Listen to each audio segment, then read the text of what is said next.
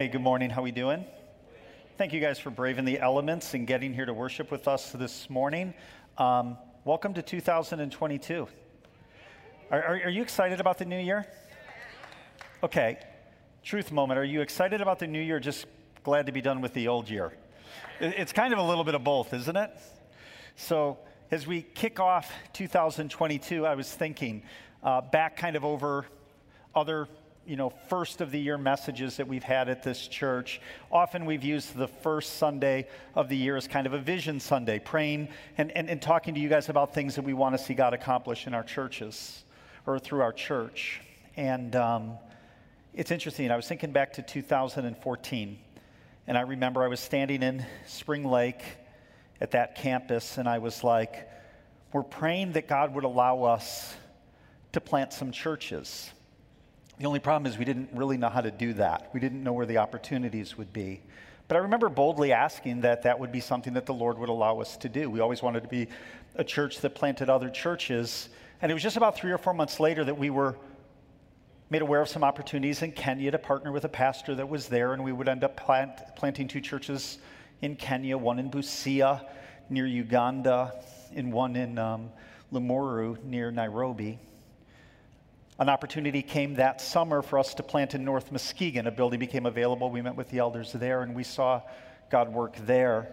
But it's interesting as I look back in 2014, that first Sunday, we had a new guy on staff that day. His name was Eric Klingel. We hired him to run our 20s ministry, and neither Eric nor I would have ever thought that day when we were playing about planting a church that he would be planting a church five years later in Fremont.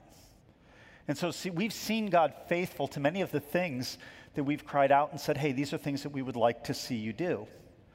In 2017, we were meeting at Spring Lake, and three services were packed, and we had a fourth service going on back in international aid, and we made the prayer request maybe God would allow us to plant south of the bridge locally. Within 30 days, one of our pastors, Dan Turner at the time, had reached out to um, a church in Granville about this location a deal came about in 30 days. It came about so quick that people in our church were like, ah, you already knew about that. That was a setup.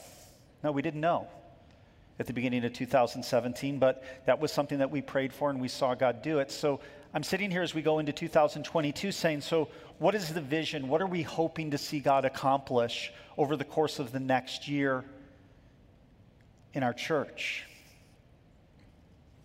There's a part of me that wants to say, I just want normal after the last two years. But actually, I think our vision's a little bit bigger than that. Maybe some of you have been observant. Have you kind of noticed? Has there been a thing? I see it on the back screen. I don't know if it's here. We're starting a new series today called Ephesians. Okay, we're going to spend from now until Easter in the book of Ephesians. Ephesians is one of my favorite books to teach through. We're going to go through it verse by verse. So if you've got your Bibles, why don't you grab them and turn to Acts, Acts 19 okay, because that just seemed to be a really, really good place to start this series. But in Acts 19, we're going to be looking primarily at the first 20 verses. It's the story of Paul in Ephesus establishing this church. In, in this passage, in the last verse, in verse 20, is what I think makes a really good vision verse for our church in 2022. It says in Acts 19 20, so the word of the Lord continued to increase and prevail mightily. So the word of the Lord continued to increase and prevail mightily. I'll be honest, that's what I want for our church. That's what I want to see happen in my family and the life of my kids and in my grandkids. That's something I need in my life to see the word of the Lord increase and prevail mightily. It's, it's interesting as you look at verse 20, the first word is so. Other translations say, in light of, therefore, because of. And, and there's a reason that the word of the Lord increased and prevailed mightily. It's going to be described in the first 19 verses. So we're going to be looking this morning very, very simply what are the things that cause the word of God to increase? What causes it to prevail? What, what are the things that trigger this? It's a simple message. It's just this four signs that the gospel is prevailing. We're going to pick it up in verse 1, Acts 19, Four signs the gospel is prevailing. Here's number one Jesus is central. Jesus is central. Acts 19, verse 1, it says this And it happened that while Apollos was at Corinth, Paul passed through the inland country and came to Ephesus. Now, at first reading, it's kind of like, and that just kind of happened. It just kind of came about. It wasn't really planned, it just happened. Uh, that couldn't be farther from the truth. Paul is starting at the beginning of Acts 19 his third missionary journey. On his second missionary journey, that concludes in Acts 18, Paul ends up near the end of that journey in Ephesus. He spends a little bit of time there. The people there beg him to stay longer, but he can't. He returns. So in Acts 19, Paul is actually starting his third missionary journey, and he goes right to Ephesus. And Paul will spend three years in Ephesus, the longest time he spends in any city where he's planting a church. And please hear me, Paul's there intentionally, he's on mission. Paul is planting churches in major cities up and down the coast of Asia Minor, influential cities, with an eye, with the goal of eventually getting towards Rome, believing that if he puts churches in major cities, it will help proclaim and spread the gospel. And Ephesus was one of those cities. It was a powerful city. Ephesus had kind of as its center what is considered one of the seven ancient wonders of the world. It had a um, temple to the goddess of Artemis one of the seven natural wonders of the world. This was an influential city. So Paul is there. He's willing to spend some time there. He's on mission. As I was thinking about it, I'm thinking so, as a church, what's our mission? What's, personally, what's my mission? As we start 2022, are we even on mission? See, Paul had a goal. Every move that he made was based off the mission that he had set to proclaim the gospel. The big question this morning, if you're keeping notes, is simply this Who is at the center of your resolutions? Who is at the center of your resolutions? You guys got some New Year's resolutions that you've made? Maybe yes, maybe no. Anybody here make any resolutions about getting in better shape or getting healthier? Any of you guys on that thing? New gym memberships that you'll forget about by about March. See, see we make resolutions, and, and I'm just going to tell you, I think this year is the best year ever to make resolutions, and here's why because New Year's starts on a Saturday.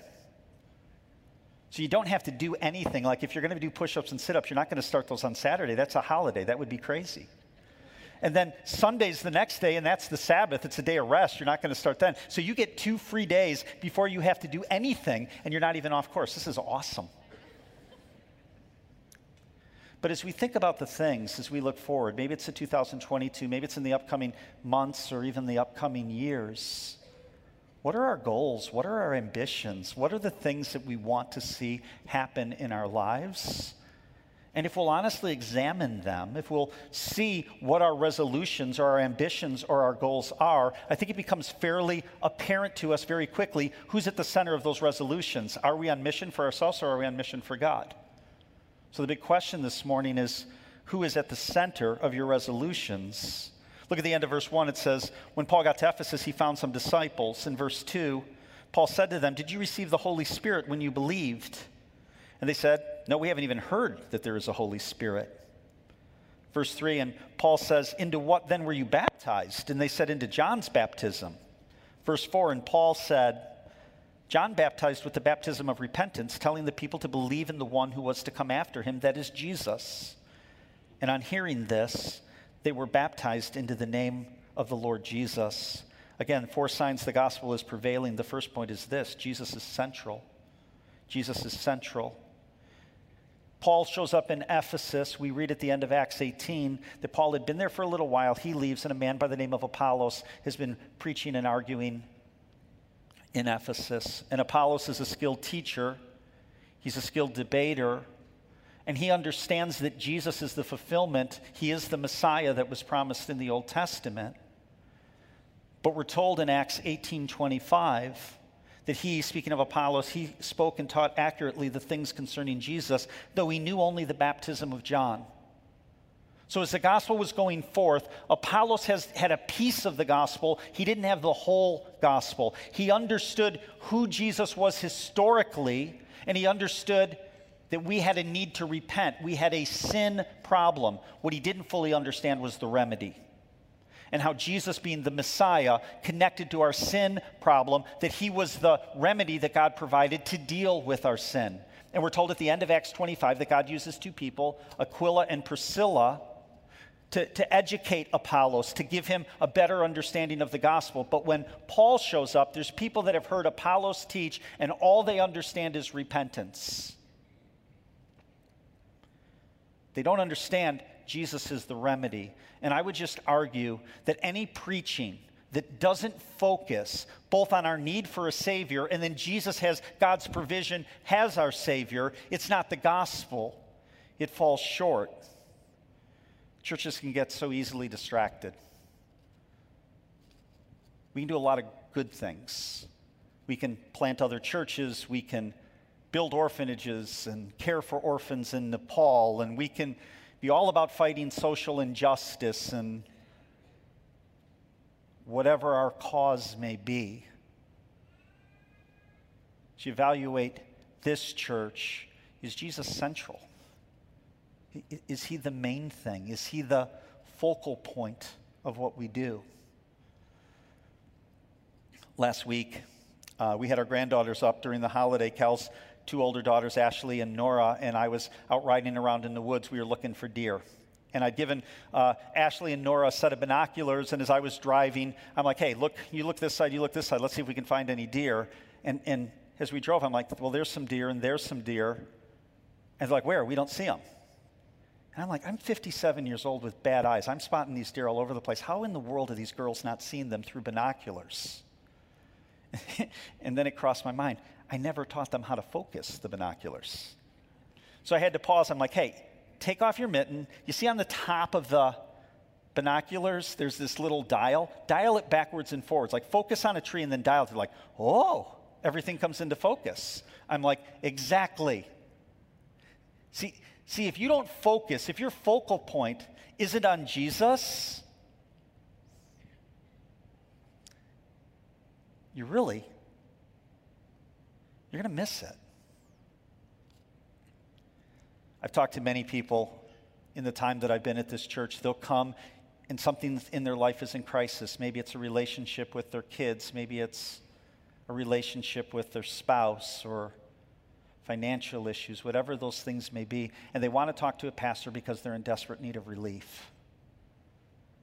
And we'll begin to counsel, and I can give maybe some practical counsel on how to communicate better or deal with addictions, whatever the issue might be. But here's the truth you're never going to see life transformation. You're never going to see hu- huge change until that person is willing to make Jesus the focal point, the thesis statement of their lives. If you want to see the gospel increase and prevail mightily, first question is Jesus central in your life? Here's the second thing. Hopefully, you'll see this in the text as well. When the gospel's prevailing, lives are transformed. Look at verse 6. It says this, and when Paul had laid his hands on them, these these, these men who only knew the baptism of John, the Holy Spirit came upon them and they began speaking in tongues and prophesying. There were about 12 men in all. Now, we've spoken directly as a church. We did it during our study in Corinthians. We've got it up on our website as part of our doctrinal statements. Our position as a church on what some refer to as the sign gifts, the ability to speak in tongues, to prophesy, and to heal. And, and that's not the focus of my message this morning. What, what I would remind you of is that the book of Acts is descriptive, it is a historical book, it is not prescriptive. And as the gospel went forward in the early church, it was accompanied by miraculous signs that would give validity as the gospel went into a new region that it was authentic, that it was true. Very similar to Jesus' ministry, that Jesus would go perform miracles that would give validity that he was the Messiah. The only point I want to make this morning, I'm not, I'm not looking to focus on the sign gifts. The only point that I want to make this morning is simply this. When the gospel is prevailing, lives are transformed. You, you will see a change, you will see a difference. And that has been the history of our church. We have seen marriages restored, we have seen addictions and people freed from those things. We have seen transformation after transformation, and we want to see more. That's our prayer in 2022 that lives would be transformed because when the gospel is prevailing, lives are transformed. You're going to see that throughout the verses that we look at this morning. I don't want to sit on this point because it kind of is a piece of everything you're going to see throughout the chapter. But here's what I would say when the gospel is prevailing, lives are transformed. That is the reason, or a reason, why we gather as a church. The primary reason we gather as a church to worship and to lift high the name of Jesus. But the, the, the mission of the church is to make disciples. And in making disciples, that means you're going to see life transformation. There are some, I've talked to uh, people in our church, I've talked to people outside our church, I've talked to secular psychologists. There are many people that believe that people really can't change. All you can do is take them and maybe shift them a couple degrees this way or that way. And here's what I'm going to tell you I firmly believe that because of the power of the Holy Spirit, people's lives can be transformed. If I don't believe that, if we don't believe that as a church, what are we doing here? When the gospel prevails, lives are transformed. Here's a third point. I'm going to park here for a little bit. It's this Four signs the gospel is prevailing, Jesus' is central lives are transformed, opposition is present. Look at verse 8. It says this, and Paul entered the synagogue, and for three months he spoke boldly, reasoning and persuading them about the kingdom of God. Now, now, there's one word, if you've got a pen with you, if you've got your Bibles open, circle the word boldly. If you're following along with the phone, like I, I can't help you. Okay, just, just know that the key word in this verse is boldly. Why does Paul have to proclaim the word boldly? Why is that the descriptor? Well, look at verse 9. It says this But when some became stubborn and continued in unbelief, speaking evil of the way before the congregation, he withdrew from them and took the disciples with him, reasoning daily in the hall of Tyrannus. So Paul gets to Ephesus. He begins to reason with the Jews in the synagogue. He got there in verse 1, and by verse 9, opposition he's in essence kicked out of the synagogue and he goes into a different hall, a public hall, and begins to reason to a Gentile audience. If you want to see the word prevail mightily, it's going to require some boldness because opposition is coming. Again, Acts 19 is the beginning of Paul's third missionary journey. If I took you back to Acts 16, 17, and 18, you would see Paul's second missionary journey. Paul had gone on a first ministry, uh, first missionary journey. His partner on that journey was a guy by the name of Barnabas. At the start of their second missionary journey, Paul and Barnabas get in a fight, an argument. The text actually says a sharp disagreement. And the issue is John Mark. John Mark had bailed on them midway through the first missionary journey. And as the second missionary journey starts, Barnabas is like, We are so bringing John Mark. And Paul's like, That kid ain't coming with. And the disagreement is so sharp that they separate over it. Just understand the second missionary journey, before it begins, there's conflict amongst the partners of the first. So Barnabas goes off with John Mark. Paul takes a guy by the name of Silas, and later Timothy will join them, and off they go on their second missionary journey. It's recorded in Acts 16 through 18. It's interesting. If we were to take time to study it, what you would see is in chapter 16, Paul goes to Philippi. And in Philippi, he's thrown in prison. Conflict. He goes from Philippi, his next stop is Thessalonica. When he gets to Thessalonica, guess what? Conflict. It says in Acts 17, verse 5, the Jews were jealous. And taking some wicked men of the rabble, they formed a mob. They set the city in an uproar and attacked the house of Jason. That's where the they believe the disciples were staying, seeking to bring them out to the crowd. And they go on in verse 6 to say, These men have turned the world upside down, and now they've come here also because the conflict is so heated, the disciples say, Paul, you need to get out of here. And he goes to the next city, which is Berea. And we're told in Berea, while Paul was there, verse 13 of Acts 17, but when the Jews from Thessalonica learned that the word of God was proclaimed by Paul at Berea also, they came there too, agitating and stirring up the crowds. Conflict. So Paul goes to Athens. When he gets to Athens, Acts 17:32, when the people of Athens heard of the resurrection of the dead, some of them mocked him. So he headed to Corinth. And there they opposed and vilified him. They reviled him. And Acts 18:12 says they formed an attack on Paul, brought him before a tribunal. You guys seeing a pattern here?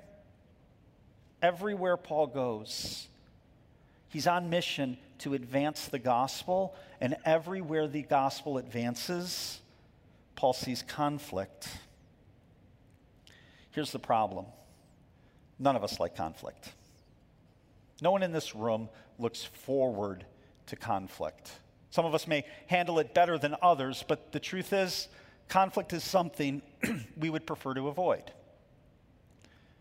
And in my time as pastor here, I have often taught things like um, blessing follows obedience, or choose to sin, choose to suffer. And, and we teach those phrases, hopefully, they stick in your memory because biblically they're true. I can prove them. A few weeks ago, when Calvin was preaching, and he was preaching through Advent, he referred us to Galatians 6, verses 7, 8, and 9. And they say, Don't be deceived. God is not mocked, for whatever one sows, that he will also reap. Choose to sin, choose to suffer. Blessing follows obedience. Goes on in verse 9 and says, Let us not grow weary of doing good, for in season we will reap if we do not give up. Psalm 1 says, Blessed is the man who doesn't walk in the counsel of the wicked, nor stand in the way of sinners, nor sit in the seat of scoffers, but his delight is in the law of the Lord. And on his law he meditates day and night. It tells us at the end of verse 3 in all that he does, he prospers. But then in Psalm 1, verse 4, it says, For the wicked it isn't so. They're like the chaff that the wind drives away. And then verse 6 says, But the way of the wicked will perish. Back in Leviticus and Deuteronomy, before Israel enters the land of Canaan, Moses calls an assembly. And there's chapters recorded where Moses is instructing the people when you enter the land, if you are obedient, God will bless you. But if you choose to sin, if you choose to rebel, he's going to curse you. It's called the blessings and the curses. So, this idea that blessing follows obedience and choose to sin, choose to suffer, it's biblically true. But here's the problem we start to take that, and it takes on this kind of prosperity bend that tells us the follower of God, if he is really faithful, if he is really an obedient follower of God, his life's going to be smooth sailing. No conflict, good health, enough money, whatever it is. And we believe that obedience is going to lead us to an easy life. And I just ask you to compare that to the direct teachings of Jesus. And what we see is true in every man and every woman who God chose to use in the Old and New Testament. Jesus taught in John 16 33, I've said these things to you that in me you may have peace. In the world you will have tribulation, but take heart, I've overcome the world. John 15, he says, If the world hates you, know that it has hated me before it hated you. If you were of the world, the world would love you as its own. But because you are not of the world, but I chose you out of the world, therefore the world hates you. See, none of us like conflict. And I think when we find ourselves in conflict, I do think it's healthy to ask ourselves some questions like, at the, if we're honest, what's the source of our conflict? Because quite honestly, it's not always faithful obedience. Sometimes we're just jerks, right? Okay, wives. Moment of honesty here. Have you ever found yourself in marital conflict with your husband because he's chosen to be a jerk? Like, just raise your hand. No, I'm teasing. Don't do that. You're sitting next to your husband. Okay? Some of you are really quick. I couldn't even stop you. Um, I can give you examples over the holidays where Kristen and I, there was some conflict in our relationship because I chose to be a jerk. Time won't allow, but I'd love to do that, but I can't this morning, okay? Sometimes you can cause conflict by being just a jerk. But if you're a follower of Jesus Christ, believing that being obedient will mean that you know you don't have any relational conflict, the gospel's an offense. It just isn't true. If you're a follower of Jesus Christ and you want to avoid conflict, let me give you some advice, some ways that you can do that. Here's one don't be bold, keep your faith to yourself. Make your relationship with Jesus just a you thing. Please don't tell anyone else about their need for a Savior. That'll do it. Here's another way as a follower of Jesus that you can avoid conflict. Don't see, well, you can see a little transformation in your life, just don't see a lot. See, if you have a lot of transformation, that's going to make you stand out. That's going to create opposition. Keep your transformation limited. Just don't be bold. I would argue, quite honestly, if you want to avoid conflict, there's better religions to choose than Christianity. Be a universalist, believe in everything. Nobody gets mad at them. Be a secular humanist, believe what the rest of our culture believes. You won't have conflict anywhere. But as a follower of Jesus, don't be thrown when you see opposition or conflict in your life because wherever the gospel is prevailing, there's going to be conflict. I won't take the time, I'm just going to glance at it. But if you were to read through the end of the chapter, verses 21 through 41, that's uh, all it is is a narrative describing the conflict that occurs when the church is planted at Ephesus. I'll highlight a couple things. Verse 23 says, About that time there arose no little disturbance concerning the way. I think when it says no little disturbance, you could translate that a big disturbance. Big problems, big conflict. And there were some men that were concerned that as the gospel prevailed, that it would affect negatively their business of selling idols. So they made accusations and insinuations against the disciples. And what they did is they got the city all agitated. The city formed a mob. We read in verse 28 that the mob was enraged and crying out. They gathered in uh, what the text says is a theater. It's actually an amphitheater, seated 24,000 people. Verse 29, the mob is confused. In verse 30, they're aggressive, they're dangerous. I love verse 32. Here's how the mob is described. Now, now, some cried out one thing, some another, for the assembly was in confusion, and most of them didn't know why they'd come together. Sounds awesome, doesn't it? Just a mob mentality is formed. It says in verse 33 Alexander, one of the followers of Jesus there, motioning with his hand, wanted to make a defense to the crowd. But when they recognized that he was a Jew, for about two hours, they all cried out with one voice Great is Artemis of the Ephesians. No, no ability for the disciples to even defend themselves against the false accusations in the face of a mob. And as I read through these verses, I just think it's interesting. 2,000 years ago, mobs formed in theaters. I don't think that happens anymore. I actually think mobs form on social media. And we live in a culture where if you disagree with the worldview of our culture, they will bully, they will cancel, and there's no defending yourself in that context. Please hear me. As a follower of Jesus Christ, if you are going to be bold in your stance for the gospel, don't be surprised when you're faced with opposition. But here's the truth I'd rather deal with opposition from a culture that doesn't follow Jesus than suffer the pain and the suffering and the regret that choosing to sin or to live a life that isn't bold will lead to and miss the blessing of obedience.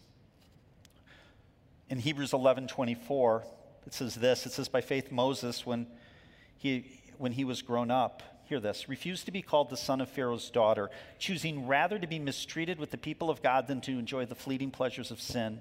He considered the reproach of Christ greater wealth than the treasures of Egypt, for he was looking to the reward. So I don't want you to miss this. Paul's kicked out of the synagogue. He's teaching in a Gentile hall, and I love verse 10 in Acts 19. It says this This continued for two years so that all the residents of Asia heard the word of the Lord, both Jews and Greeks. The opposition that Paul faced, the fact that he had to leave the synagogue and find another place, all of that opposition, if you were to look at it from 30,000 feet, God's using it to greater spread the gospel. The gospel is prevailing. He's not just talking to a Jewish audience, he's talking to Jews and Greeks, and the gospel spreads throughout Asia Minor. Often God will use opposition to accomplish his purposes. And just one more point.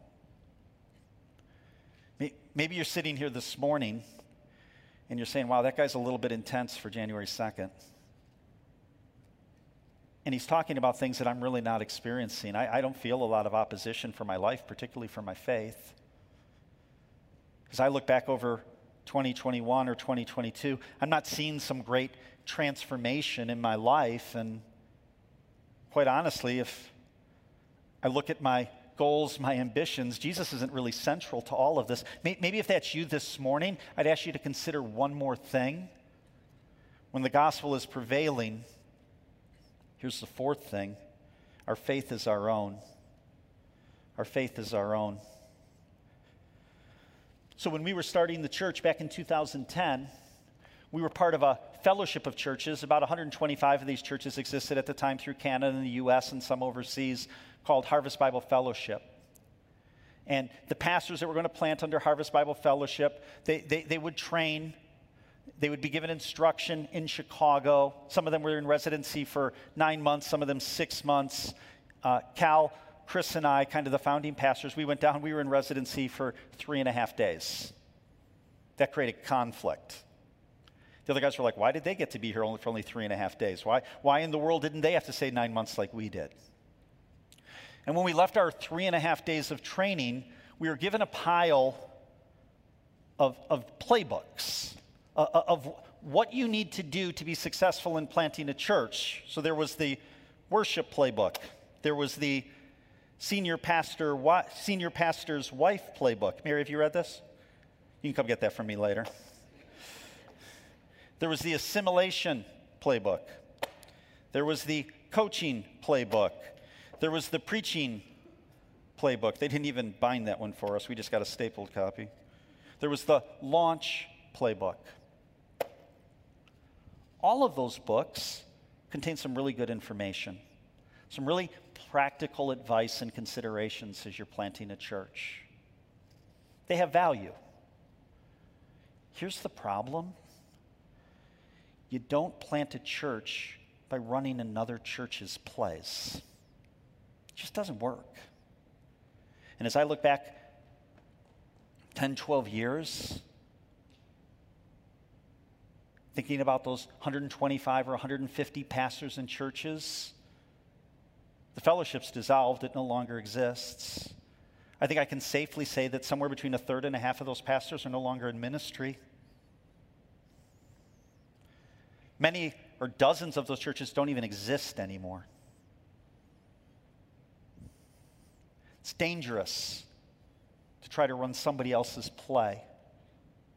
And that's true of us personally as well. There's, there's a lot of reasons that you might want to look as a, like a Christian. Maybe it just makes things easier in your marriage. Maybe you're just avoiding conflict. This is important to your spouse, so you come along. Maybe this is just part of your routine, it's what you've grown used to. Maybe it makes you feel better about yourself. Maybe it helps you alleviate some guilt and shame. I don't, there's a lot of reasons that people go through the motions of being a follower of Jesus. Be careful, it's dangerous. Look at verse 11. And God was doing extraordinary miracles by the hands of Paul, so that even handkerchiefs or aprons that had touched his skin were carried away to the sick, and their diseases left them, and the evil spirits came out of them. Again, extraordinary miracles accompanying the advancement of the gospel. Please note it says that evil spirits came out of them. Spiritual, the, the, the, opposition isn't always just horizontal with other people, there's a spiritual element to the opposition as well. We'll get into that when we get to Ephesians 6. It says in verse 13, then some of the itinerant Jewish exorcists, I don't even know what to do with those three words itinerant Jewish exorcists. Apparently, there were guys that were traveling around casting out demons. Maybe they were doing it for financial gain. Maybe they were doing it to help people. I don't know their motives. But there were these guys casting out demons. It gives you an idea how big this problem was. But these itinerant Jewish exorcists undertook to evoke the name of the Lord Jesus over those who had evil spirits, saying, I adjure you by the name of Jesus, whom Paul proclaims. They were just imitating Paul.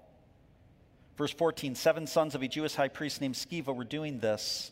Verse 15, but an evil spirit answered them, I like this Jesus I know, and Paul I recognize, but who are you? Verse 16, and the man in whom was the evil spirit leaped on them, mastered them all, and overpowered them, so that they fled out of the house naked and wounded. Crazy story. Made me think of the first time I ever got in a fight. I was nine, ten years old. I went to a football game at our local high school, Lake Park High School. And when I left the house, my wife's, my mom said, not my wife, I was young, but my, my mom said, hey, don't lose your hat. They got me a Chicago Bears hat. It was cold out. I was wearing this hat. I'm like, no problem. I went to go home from the game. I didn't have my hat. It's a problem. I'm going to get in trouble. I saw another kid wearing what I thought was my hat. To this day, I don't know if he had a similar hat or it was my hat. The details are sketchy. But I thought I could take him. I was 10, he was 4. I thought I had a shot. No, I'm teasing. He was about my age, okay? So, so accusations were made. I said, hey, you stole my hat. We began to argue, pushes, shoves, whatever. I don't remember exactly what happens. Here's the only detail I remember I know that I threw a punch, and I know that I ran. But when I ran, I had the hat. I'm going to say I won the fight. Now, in Acts, there's a fight between a man who is demon oppressed and seven sons of the high priest Sceva. And there's not a victor declared. I'm just going to make the argument that if you leave the fight running wounded and the other guy has all your clothes, you're probably the loser. Would you agree? Telling you what, man, it's dangerous to claim a faith that isn't your own. It's dangerous to be an impostor. And that's not just true 2,000 years ago in Ephesus. Matthew 7 21, Jesus says, Not everyone who says to me, Lord, Lord, will enter the kingdom of heaven, but the one who does the will of my Father who is in heaven. On that day, many will say to me, Lord, Lord, did we not prophesy in your name and cast out demons in your name and do many mighty works in your name? Then Jesus says, I will declare to them, I never knew you. Depart from me, you workers of lawlessness. Those are some of the scariest verses in the New Testament. People are going through the motions. They don't have a sincere faith. They are imposters, and they've even deluded themselves. They don't even know. Make sure your faith is your own. So, how do we do that? Look at the text. Look at what it says in verse 17. And this became known to all the residents of Ephesus, both Jews and Greeks, and fear fell upon them all. And in the name of the Lord, eh, or I'm sorry, in the name of the Lord Jesus was extolled, it was lifted up. Verse 18. And many of those who were, now, who were now believers came, confessing and divulging their practices. You want to make sure that you're a follower of Jesus Christ? Here's your first indication. Are you dragging sin into the light? Are you dealing with your sin? If the Holy Spirit is convicting you of a pattern of behavior or a pattern of thinking in your life that is sinful, what are you doing about it? Are you covering it up? Are you wearing a mask? Or are you dragging it into the light so that it can be killed? True followers, those that aren't imposters, they deal with their sin, they drag it into the light. And then here's the second thing, verse 19. And a number of those who had practiced magic arts brought their books together and burned them in the sight of all. And they counted the value of them and found it became it came to be 50,000 pieces of silver. You want to be sure that you're a follower of Jesus Christ, that your faith is your own? Are you dragging sin into the light? And then here's the second thing Has Jesus become most treasured? Right back to the first point Is Jesus central?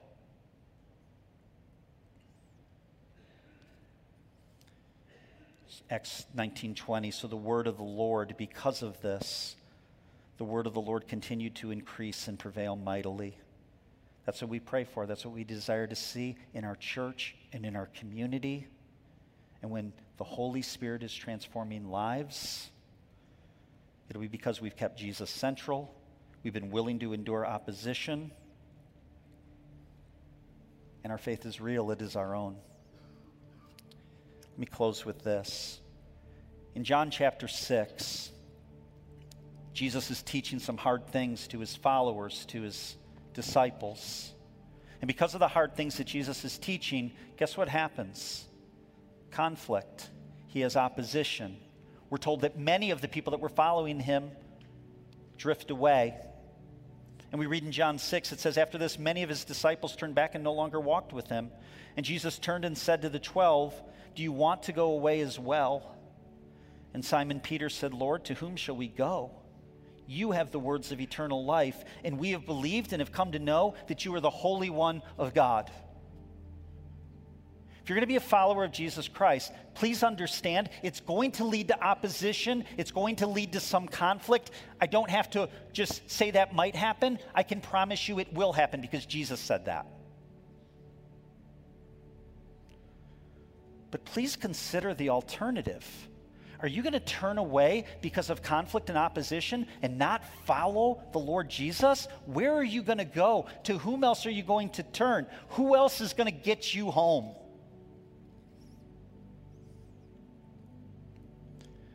Choose who you're going to follow.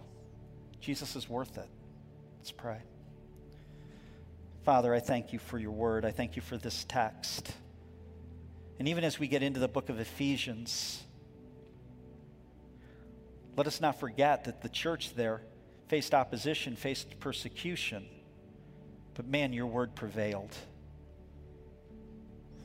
The fact that 2,000 years ago we can study the truth that was proclaimed in that city 2,000 years ago, Father, your word wins. We just declare it. Father, teach us to be bold, teach us to be faithful. It's in Jesus' name we pray. Amen.